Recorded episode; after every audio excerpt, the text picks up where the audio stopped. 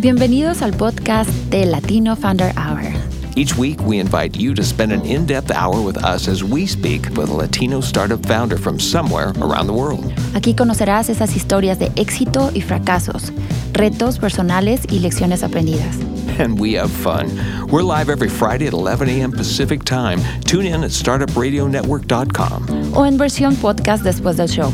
Escucha, Listen, aprende learn, y emprende. launch. Bienvenidos al episodio 137 de Latino Founder Hour. Los saluda Edgar Navas, fundador de Clica. Hoy viernes 3 de noviembre, ya increíble que se, se nos va el, el, año, pero no, no 3, 11 de noviembre. Eh, estamos ya cerrando el año y bueno, para darle la bienvenida hoy desde Nueva York, tenemos a Elías Guerra, fundador de Pop Wallet. ¿Cómo estás, Elías? Buenos días. Yeah, muy bien. ¿Cómo, cómo estás? Todo bien, todo bien. How are things in New York? Uh, things are good. You know, we're um, post uh, uh, president elect Joe Biden. A lot of celebrations this past week weekend uh, here in, in, Manhattan, which you know leans very democratic. Um, I think that there's a certain you know feeling in the city. Um, it's an interesting time, you know, with the pandemic going on, with the election. Uh, there's a lot happening here in New York. So, uh, but for the most part, yeah, all, all is well all is well. It seems everything seems promising, and apparently we got a vaccine in the pipeline that that, that looks really promising. So that's yeah. it's good news. It's good news in all fronts. But in the meantime, well, we gotta remind everybody to to stay home if you if you can stay healthy, uh, as the cases are just you know skyrocketing. So that's that's also the, the not so good news. But let, let's let's do our share. Yeah. But Elias, so so tell me, I I know you are from Cal originally from California, but tell us your story. With uh, where where, where are you from? I am. I'm a California boy. Although interestingly, um, you know, I've been in New York. November 1st of this year was my 10 year anniversary in New York. Oh, and wow. I think it's it's 10 years where you can officially call yourself a, a New Yorker. A New Yorker. So just yeah, but I'll always identify California um, and really Southern Californian. Um, I grew up in uh, a town. It was a town then. It's a city now called Chula Vista. Yeah. Um, you know, this is uh, right in between San Diego and, and Tijuana. Uh, we actually uh, jokingly I would refer to it as Chulawana. Um, so Chulawana. close to the border. Yeah, Chulawana is my is my hometown. Um, I spent the first 16 years of my life, you know, the formative years, uh, you know, through the through the 80s there in uh, in Chula Vista, um, and then actually moved um, when I was in high school, midway through high school to Orange County, and, and finished high school in Orange County. Um, and then, you know, I did undergraduate in Los Angeles and business school in Los Angeles. So when people ask me where I'm where I'm from, you know, it really it is Southern California. California identifies that uh, kind of pan SoCal, if you will. Yeah, yeah, yeah. Wow, it's so close to the border. I mean, you got to see, you know, um, both sides. Uh, I imagine. Yeah, quite literally. You know, and it was an interesting time. I mean, growing up in that location during this time. I mean, you know, I was you know, date myself, but um, you know, in elementary school and junior high and in the 80s, and uh, you know, this was Ronald Reagan's America and uh, Pete Wilson's California, you know, and myself, you know, I identify Latino, but I'm half gringo as well. And so growing up in that you know, environment and that location during that time, uh, kind of thinking about, you know, what is, what are the implications, you know, for me, for my heritage, for my culture, um, what, how do I identify, uh, and not just uh, myself at that time, but you know the people that um, were around me as yeah. well and i think you know being so close to the border um, and such a large mexican population and so much, much uh, mexican culture but you know I'm, I'm, part gringo as i mentioned but you know even my own uh, latino heritage being you know a generation a couple of generations and uh, from you know Arizona and uh, California, then a generation before that in northern Mex from northern Mexico, and then a generation before that from Spain. Know, like what what am I? you know, like, what do I call myself? Well, it's what we call un poco de todo. It really is, and um, you know, and you know, the term Latinx, I think, is um, relatively new term, and I think it's you know some it's controversial to some, um, and some I am one of the people that just embrace it because that kind of is you know how I've always identified where that X is just a, a variable that kind of represents the the broader culture and, and community, which I think is as an adult, I more closely identify with now um, and have over the years this progression than I did as a child growing up then and there. Um, you know, I see. That, that, that's interesting. Yeah, because as you can see, it's Latino. I mean, th- this this was before the whole Latin X know started really getting into um, uh, in, into the culture here, and maybe you know being first a uh, first generation uh, fresh. Well, I'm not fresh off the boat. I've been here for quite a long time. Um, but yeah, it, it, it's it's refreshing to to hear that you know how you identify. So it's it's not only about gender; it's about you know who you know. it's just the X encompass you know all this. You know where am I coming from? You know the long heritage, um, yeah, gender, etc., etc. So it's, yeah, it's one of the things that, that yeah that we try, we try to still understand. Yeah, you know, and I and I think it's you know it's it's constantly evolving, um, you know, and hopefully continuing to put a, a, finer point or definition so that it is, you know, inclusive. But you know, we talk about Latinos, Latinas, Latinx, right? It's it's people of you know Mexican heritage and Puerto Rican and Correct. Dominican, and you know, I mean, there's uh, so many differences. Yeah, it's funny too. We're just talking a little bit about the election, right? And like the Latino vote. What, I mean, what is that? yeah. What the heck is that? That's like saying, you know, what what's the, the brown haired people vote, right? Or like, you know, the the blonde haired people. I mean, it's it could be anything, right? I mean, you can't just like uh ident- it is not a monolithic group at all, like this pancultural um, term that identifies us. And then within that, you know, how does an individual identify. Um, you know and, and, part of my own identity with the, the latin culture um, you know has to do with growing up at that that time and place where you know there was an element of escapism too right? You know i mentioned ronald reagan's america and Pete Wilson's yeah. california and people are familiar with you know that what that climate was like um, for a lot of youth in that location there was this idea of you know how do i how do i kind of escape this how do i get mm-hmm. away from the border right and further integrate and assimilate and you know what is the effect of that on my own self identity. So uh, again, very much a, you know, probably I know this isn't the therapist's couch, but we can probably have a long, a long conversation about what does one go through and kind of wrestling with that. Uh, you know that. Wow, but it's funny you mentioned you know, Pete Pete Wilson. I mean, there's going to be a lot of millennials that have no idea who that who that was. I mean, they were either were they even born? Probably not. No, I don't no, think no. They, they were right born. At, yeah. Yeah, like right at the end, right? And that's fine. You know, I mean, these these things, you know, times change. Um, but and, and see how fast it changed. So that's what I wanted to say. I mean, it's for for us, it's just you know half a generation, and now we went from one extreme to the other, in, in yeah. California, at least just in California. It's beautiful to see, you know, and it's it's it's the number um, of people, the growth of our community, of our population here in the US, but then just also like the influence. Um, you know, it's a journey, but the influence that uh, you know people of uh, you know Latino heritage are um, you know just garnering um, you know in this country. Um, so it's it's very much it's fascinating to watch. It's very much a movement that is in progress right now. It's an awakening. It yeah i mean I, I, think absolutely right? And you know awakening opening some eyes again just i hate to keep going back but it's just so fresh the context of uh, you know this historic election but the role that uh, you know the latin community played in electing you know our next president. Um, it is it is an awakening and maybe it's one that's long overdue. Um, and you know hopefully it is one where um, you know those in power don't fall back asleep right? That the awakening persists the eyes remain open right? And so that we don't have yeah. to take a step back um, well and, and, you know what's happening here in oregon you know a very wide state um, we, we always, you know, lag behind in the country in certain progressive measures, except drugs, because we just legalize every single drug now, de- Right, decriminalize, not not, yeah.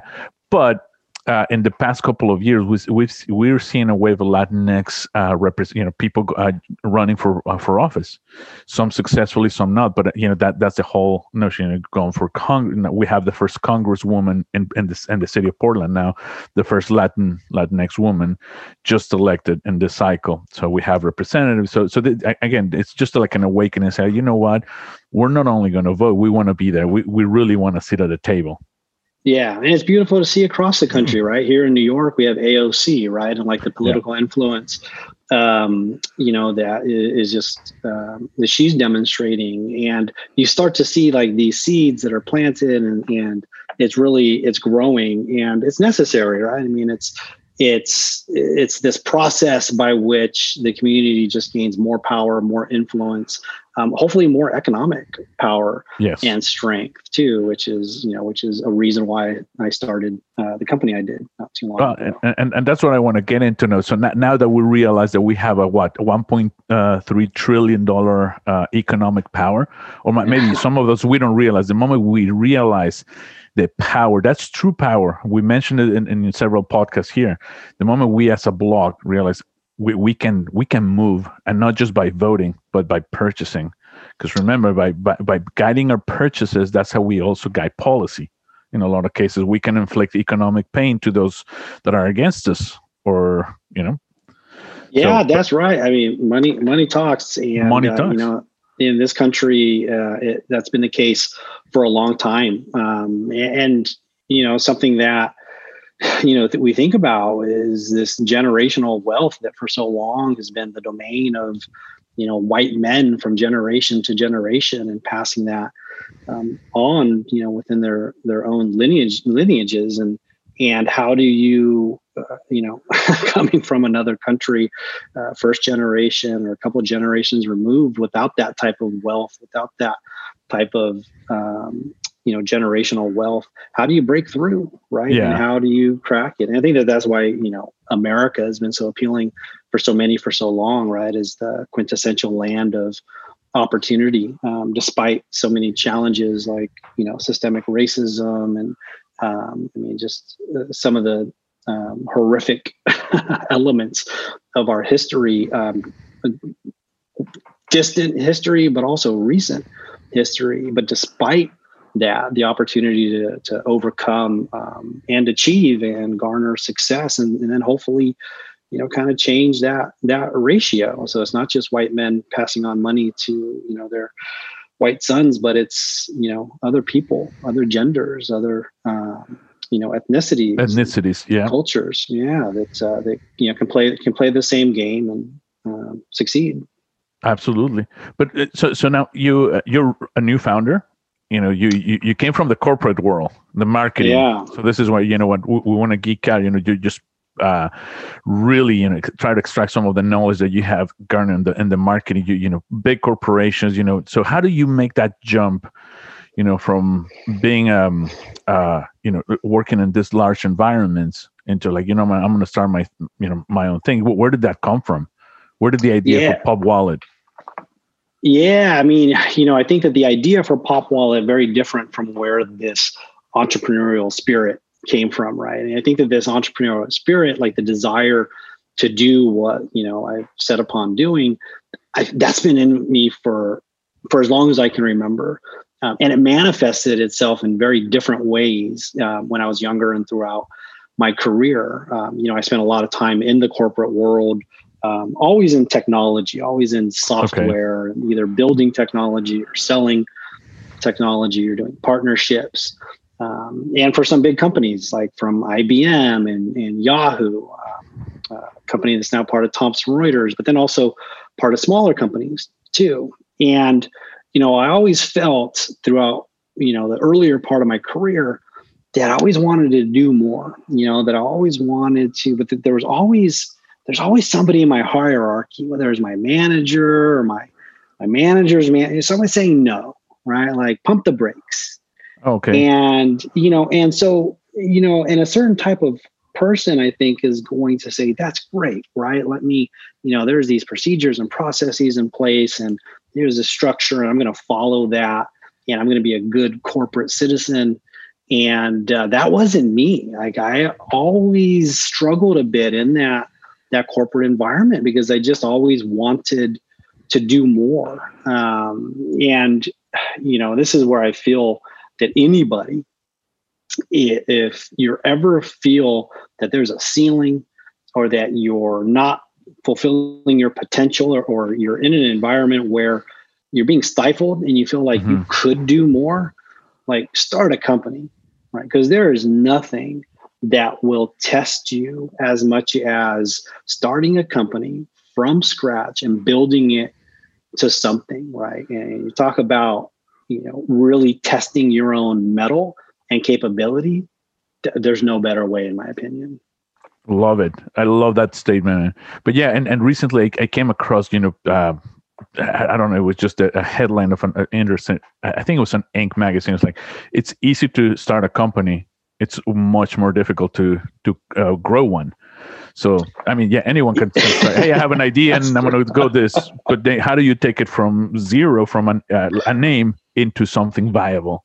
Yeah, I remember joking a few years ago, or see, I mean, it was something online. It was like, you know, it's like, what's the path, you know, the to becoming a CEO?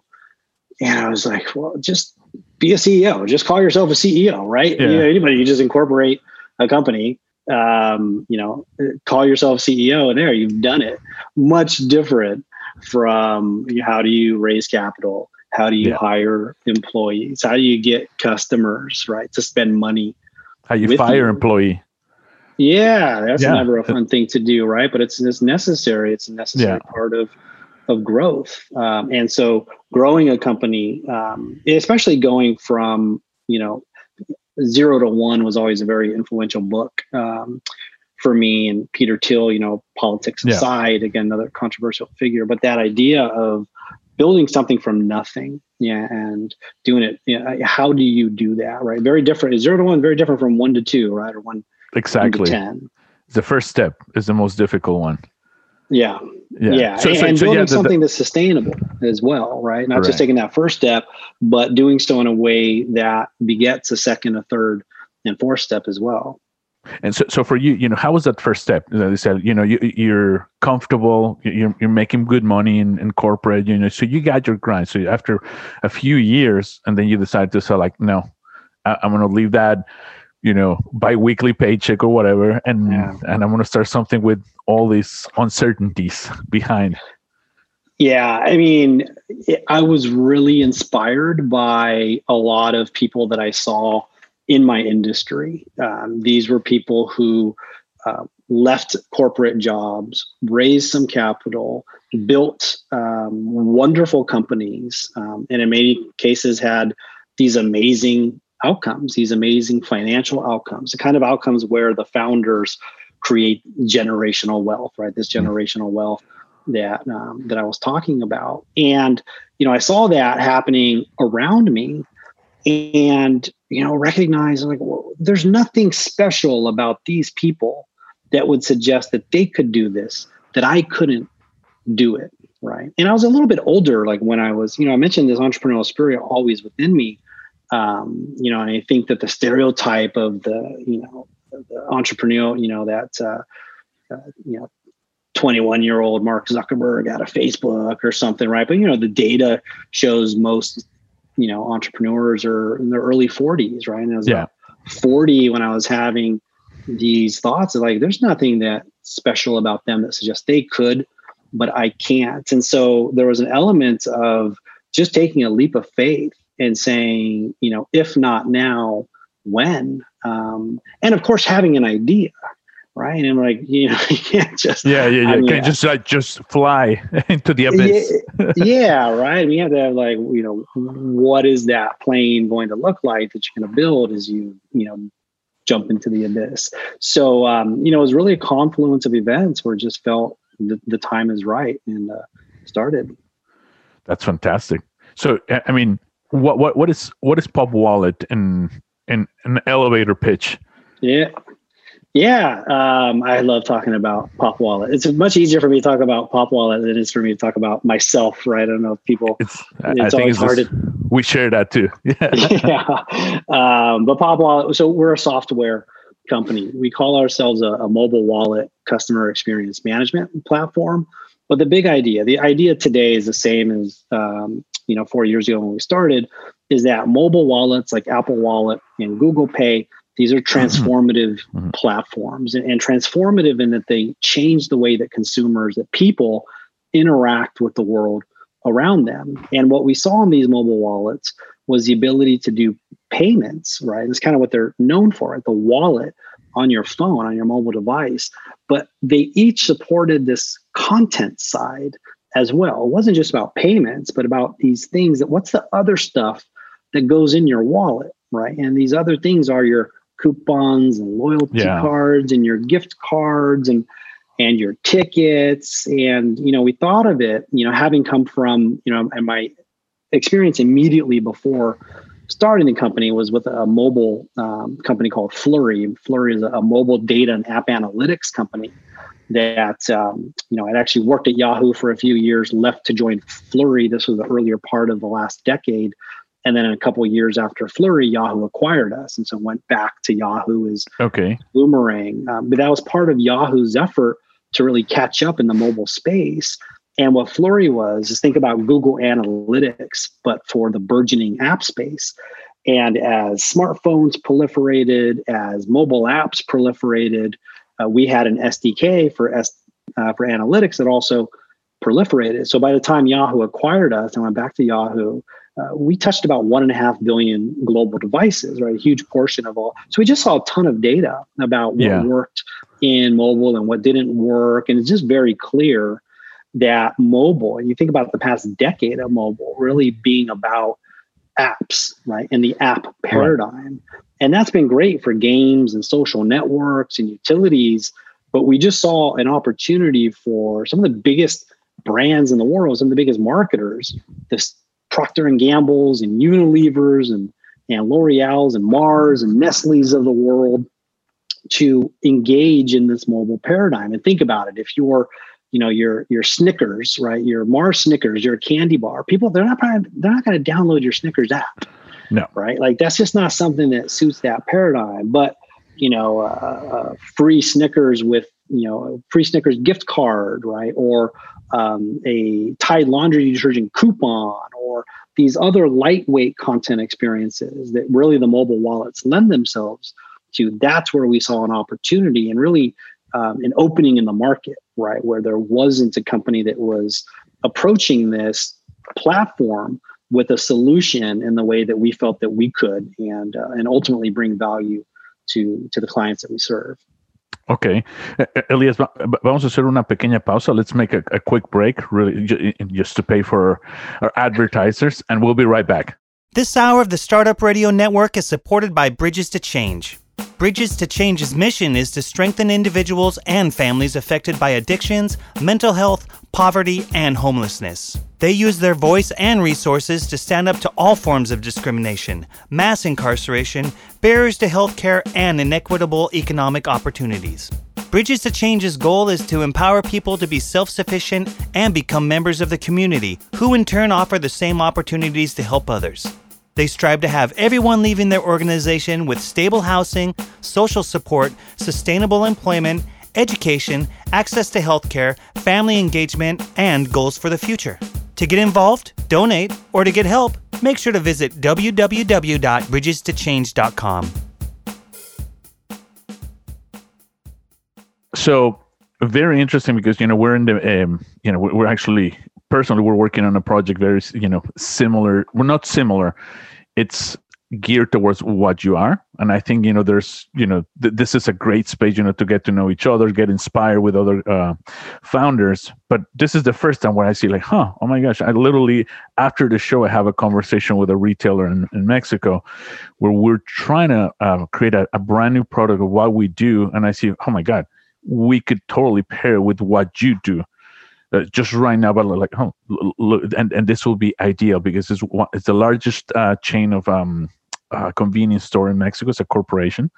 Is um, Yeah, well, maybe, maybe not. may, may, mm, Yeah. name names, but yeah. So we're working, we're working with some products uh, and, and just developing. So that's my next goal, and it's exciting Yeah. because like look, look, I just found you it's almost like serendipity, and we, we, we could talk about offline, uh, about, uh, you know, but uh, the confluence of the payment, the the payment side, which is us, and the marketing Yeah. side, which is you know the the things that we talked about and with them, like look what we're opening for you. Oh, you know? so powerful! It's so powerful, and um, you know, for retailers, it, it is really retailers and then consumer products companies where I think that Yeah. the value proposition is strongest, and that strength lies in combining the payments with the experience and doing so from the mobile device, right? Everybody, I mean, mobile people are addicted to our mobile phones, right? We check it 150 times a day. It's the last thing we put down at night, the first thing we pick up in the mornings and it's what we take with us everywhere right and it's increased it's become that interface between people and the world around them. And then you know we talk about how the world has changed you know since the pandemic this own um, you know idea of shopping and being contactless right? Yeah. and not having to touch anything. And so all of a sudden you see these trends all converging into this space which is that you know for us it's that mobile wallet on the smartphone that just enables people to interact with the world around them in the way that they want to in a way that's safe and convenient Absolutely. You, you, you just give us the elevator speech of why we do. there you go so there so you go. you just imagine you know you know the, the the the migrant that's sending money back home you know they have to go to a store right now they have to you know give their money then they then they take a big commission out of their paycheck you know the the evil companies that send money who won't mention names but Mhm. then they had to send their relative to another location to retrieve the money then they also get another haircut right there they get another commission and now you have uh, a bullseye in your back in you know in, in those communities because you know the the security is not, it's pretty uh, it's very lax. Right. So what do we want to do with this? Is like imagine a world where you know i can just do this from my phone right now and i can send you $20 right now and then you can go with your phone and just go boom pay at the cashier. No more wallets no more no more handling cash no more touching Yeah. anything in in the times of pandemic or even better if i can do from here pay all your bills back home.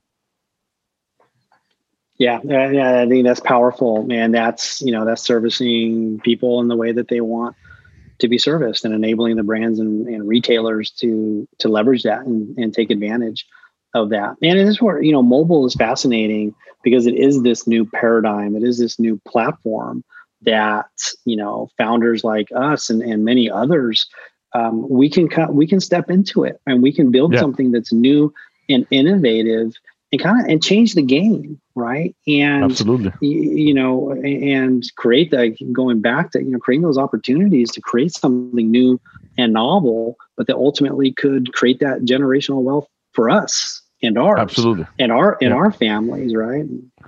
Absolutely. So uh, you know in, in, all this process you know you you had this did you ever have an aha moment in, in your desk and uh, yahoo or whatever it was and they said like this is the times or, or when how was that transition? Did it was it very abrupt or was it like just escalating towards i'm going to build this on the side and then when it's the time when the time is right then i'll, I'll exit yeah uh you know in terms of starting like what Yeah. was that yeah like the actual the zero to one like the actual Yeah. okay this is happening Yeah, I mean, it was definitely a process, you know, and I wouldn't say that there was like one specific moment, um, but it was a series of moments. And part of it, you know, Pop, we're a software company, right? We're a technology company. And I've worked in the technology industry, but I'm not a builder, right? Like I can tell you where the button should go and what it should look like. I can't build the button, right? And Yeah. so early on, I was like, well, I'm going to build a technology company. It needs to be with a technologist. And so it was a matter of finding, and it was fortunate to have an amazing co-founder, a brilliant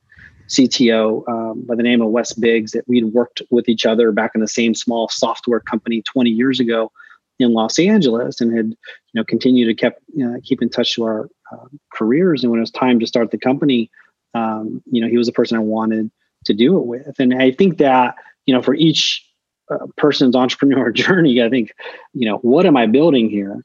Do I need some help? Right. Yeah. Sometimes yes, sometimes no. In my case, it was absolutely yes. Uh, and so that was part of that process. And I, and I say, well, you know, if the timing didn't work out or if it wasn't something that he could do at the same time and you know would we still have gotten started then you know possibly it, it would have looked different the timing might have been different um, but even after that it's like you know raising some capital getting some interest getting a getting a customer and yeah. you know it's it's a series of events that i think lead to this place of no return, right? And that's how I looked at it. Is where I was just, you know, so I was com- so committed um, that I couldn't go back, and I actually tried to do that purposely early, early in the process, right? And and you know, it's like you know, I hear this all the time. People have an idea for a company, like, well, I don't want to like talk about the idea and keep it a secret. I'm like, nobody cares about your idea. Just tell the tell the idea, tell the world yeah. the idea, and put it out there. Hmm. Right. And your idea could be for a company, it could be like, I want to write this book, but I don't want to tell anybody what the book is going to be about. It's a secret. No, just tell people what the book is about. And if they can copy whatever it is you're doing based on what you describe, well, it wasn't going to be a bestseller anyway right? It wasn't going to be a yeah. you know multi-billion dollar company anyway. It was that easy to replicate. You have to have something unique and special in that. And and to me, there's an element of putting it out there and committing um, not only to yourself but to the world, to those around you, right? To your friends, to your family, and saying, "I'm doing this thing," and knowing that by putting it out there, right? If you retrench on that, or if you fail, right? And you know, failure is something to look at through a few different lenses, right? Some good, some yeah. bad. But uh, it's that commitment that I think is necessary to really to propel yourself forward. Absolutely. No, and it, so you started the company w- with your co-founder, um, you know, self-funded. And at which point do you say, like, you know what, we, we, got something here. We need we need money to keep going. Was that early on? Did, you know, uh, because I know you guys already raised significant amount of capital, but how? Yeah. I, I know that process takes a long time. So, day one, day one, I was like, man, I know some VCs. I have good experience. I'm just gonna go raise some. I'm just gonna go raise a couple million bucks. right? Yeah. This is the naivete of often of a first time founder. I'm just gonna go raise a few million dollars. No, no, it might take a couple weeks, a couple months. Um, and you know, again, that was part of that that process, that journey of getting to the point where well it wasn't a few million but then is you know somebody said this is interesting i like what you're talking about here's $25000 right and then the next person to say here's 25000 and then the next person to say and i'm talking about over a period of like six to nine months while we're yeah. ruminating on this idea kind of like planning it out and then the next person saying well here's $50000 but i have these friends you know who and just slowly building up and trying to gain some momentum from earlier investors and that next investor and just getting to a point where you can say okay here's something that we can really start with right largely from yeah. angels right and, and we um, relatively early on you know we did a uh, an accelerator um, program which um, you know can be expensive in terms of the cost of capital but there's so much benefit um, you know and i always think about i've always been less concerned about what i give up and more interested in what i get at what the a gain. end. Yeah. Right? Yeah. And so like if yeah, I have to give up, you know, chunk of early equity, but all of these benefits and privileges are bestowed upon me as a result. And that increases the odds of a successful outcome. success. Yeah. To me, that's that's a no-brainer. And so we raised some capital, but we were always a company. And I think this, you know, comes back to, you know, being of of a certain heritage and not coming from from privilege. You know, we go back to my days in Chula Vista. I was raised by my grandmother. I mean, there were periods where you know we had government uh, assistance, and I was fortunate to have a strong family of aunts and uncles and, and cousins. But we weren't wealthy. Like there wasn't money there, right? And even going through putting myself through undergrad and business, you know, I was always paying for it. A lot of times paying for it later, yeah. right? Like do like college, you know, with a layaway plan, and then you realize, oh my god, I'm saddled with this debt and uh, you know how do you take that and build so my point is fast forwarding to the fundraising process you know we didn't have these deep pocketed networks to tap into um, we have always very much been a that's interesting show me, right? And then we do it, and we execute, and we show a little something like, oh, here's a little more.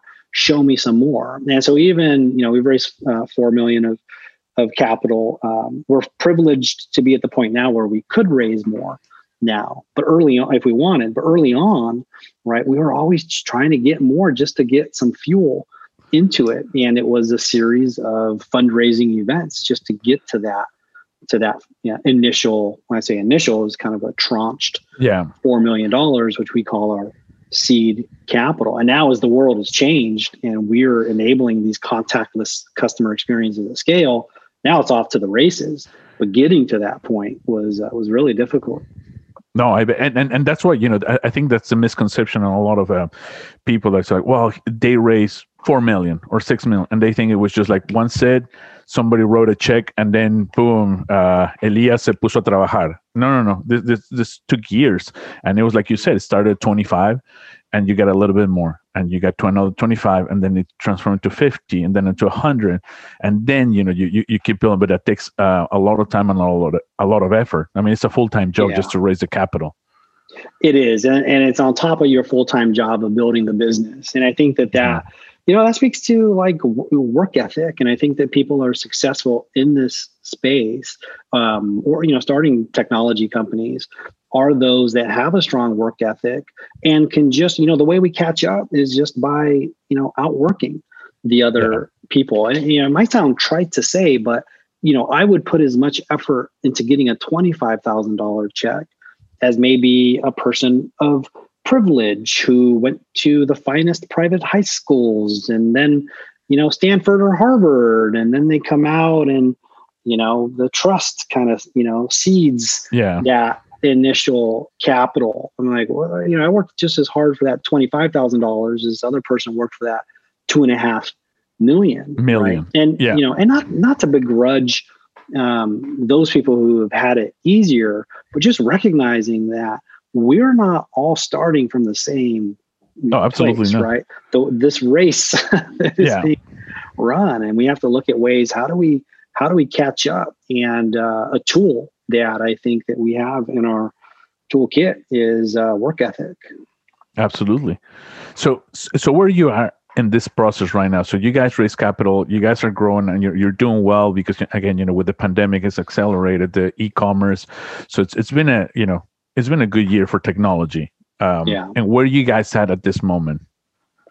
Yeah, I mean, so continuing to to grow and to develop. Um, as I mentioned earlier, we're fortunate we don't have to raise capital right now. Um, we're we have some tailwinds in terms of, uh, and frankly, these were trends that were already happening. Right, Mhm. the shift of paper and plastic experiences to digital, right, and Yeah. and to mobile. This was already happening. Look no further than um, Asia, right? China specific, like most commerce has been transacted through the mobile device Yeah. there overall. So we were catching up. Um, so, but it's all accel- accelerated with with the pandemic, and there's no going back. So for us, our focus is on working with our existing customers, which are typically um, enterprise, upper mid market, CPG, and retail companies. Um, continuing to service them, continuing to acquire new ones uh, and growing just you know organically um, because we're we've done the hard work to get to this point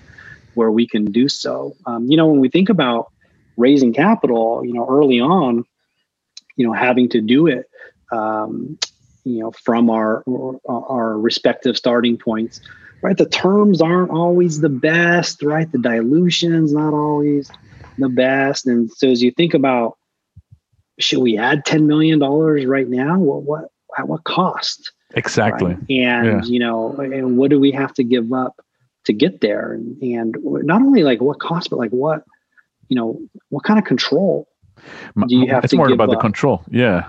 yeah you know and and you know right now and especially in our industry enterprise saas the value compounds over time right and so Yeah. you know if you're if you're building something and selling something in year one you probably haven't built anything that unique or differentiated or valuable in market right it takes a while to build something that i mean because there's a lot of capital a lot of technology companies out there it takes a while to build something that is novel enough and that customers will support um, financially, right? That they'll invest in, and uh, you know, to get to that to that point, um, you know, it, it, it takes a while. It takes a while. No, absolutely. I mean, believe me, you know, we, have been in that process. Yeah. Um, but yeah, no. So uh, w- one of the other things that I wanted to ask you, is that you mentioned early, you know, in in your career when you were still in corporate, you had all those voices that say, "Nah, why are you going to do that?" What other pieces uh, pieces of advice have you gotten, you know, that have been right, and which ones have you said, like, "Shit, I mean, I wish I didn't have to listen to that." Yeah, I mean, advice. It's always such a, a double edged sword, right? I mean, everybody's yeah. it, it, just comes with by you know even you know right now like is you know I speak to the audience here. I mean, this is my journey, my story, right? And and what I hope is that some people that they can take some inspiration from the fact that um, anybody can do it, right? Like, yeah. like anybody can do it just with the right with the right uh, fortitude and willpower. Um, but you know, advice that um, that I received kind of early on was very philosophical, and I, it's funny because uh, I I internalized it in a way that wasn't that obvious to me at the time, but it became more obvious to me last year, and and I'll tell you why. I was I have a young daughter, and I mean, that's, you know, I'm a father. That's um, really how I identify mostly is, is, as a dad. And we were reading this book called Wolf Pack by Abby Wambach, you know, the star female uh, forward for the U.S. women's national team. And in the line, in the book, there's this line, and it almost be, it has become a mantra for me and my my young daughter. And I tell her this, and the line is, you know, a girl who never gives up can never fail right? A girl who never gives up can never fail. What was the name and, of the book again?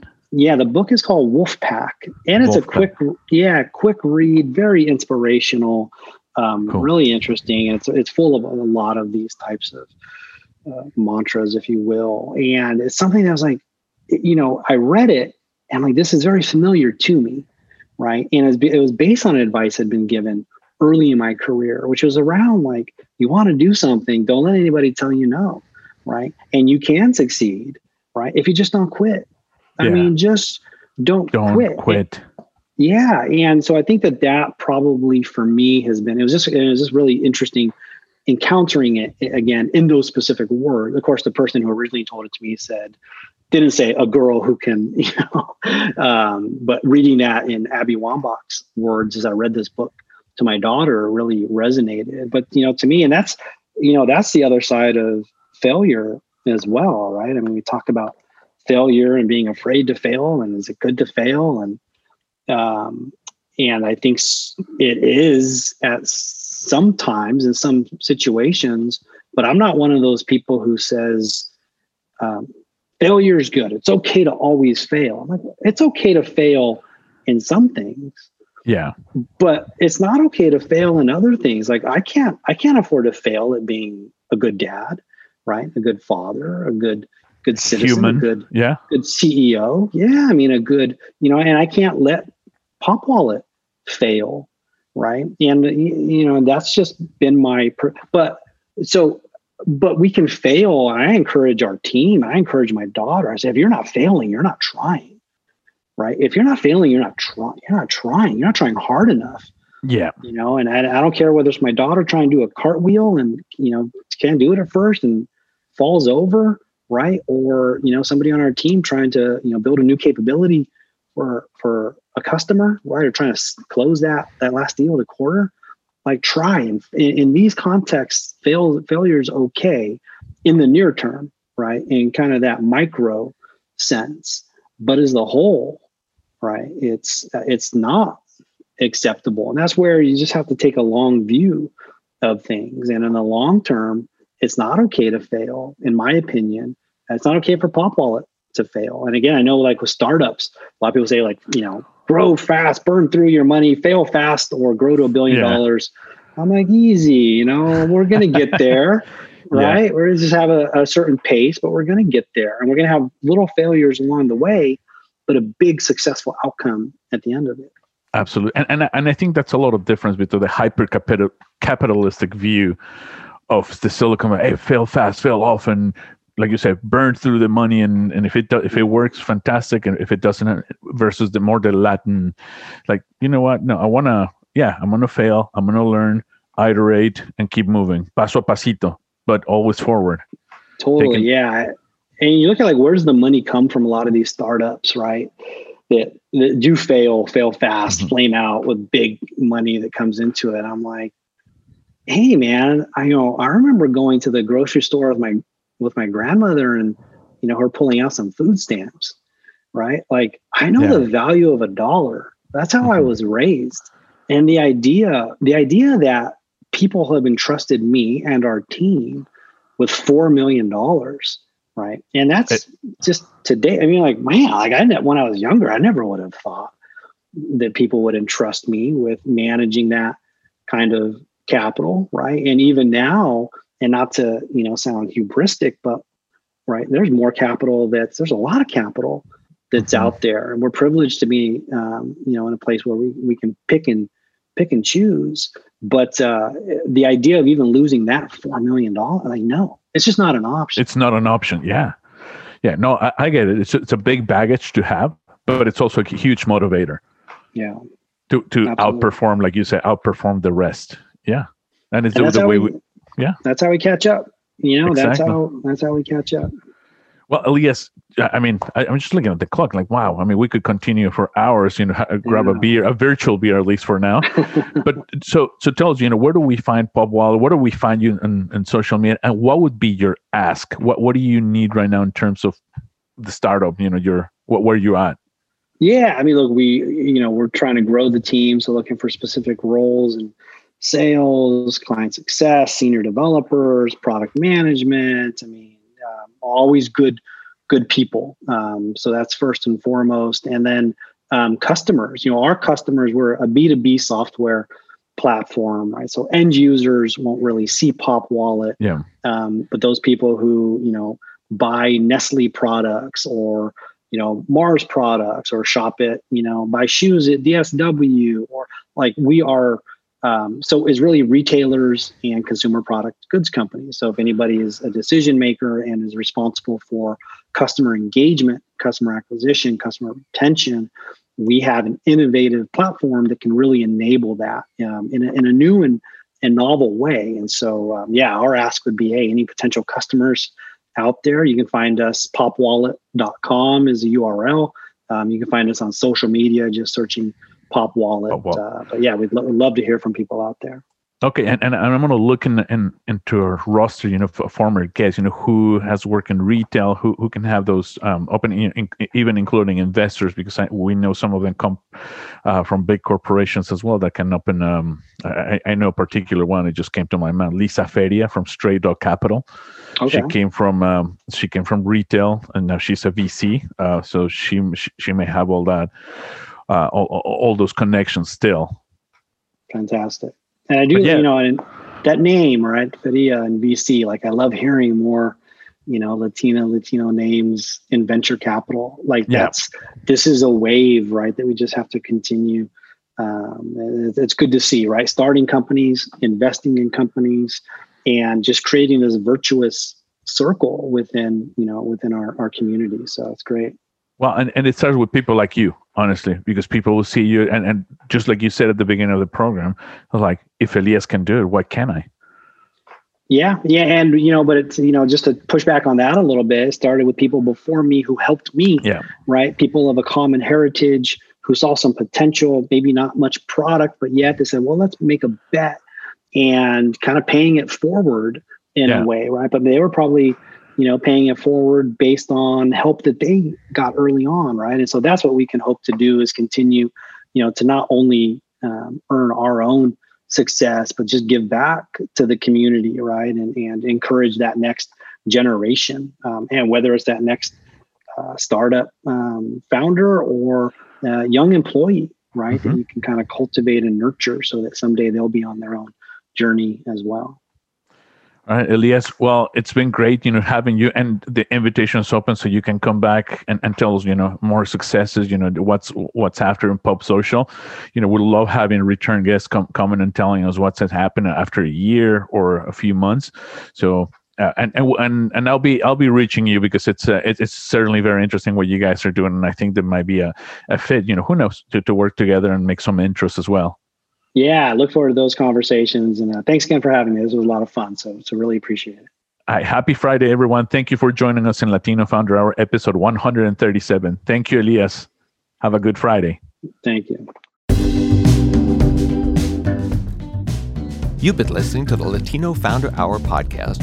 El programa Latino Founder Hour es grabado en las instalaciones de NedSpace en el estudio Bigfoot Podcast en la hermosa ciudad de Portland. Our audio engineer, mixer, and podcast editor is Alon Beausoleil. Diseñador de logo, Carolyn Main. Our network logo was designed by Jessica Chan. Diseñador de sitio web, Cameron Grimes. Our production assistant is Chelsea Lancaster. Tema de música, Funnin' and Sunning, de Kevin MacLeod. Cree en ti mismo, sueña en grande y confía en el universo, de Marta Leticia y Silvia Romero.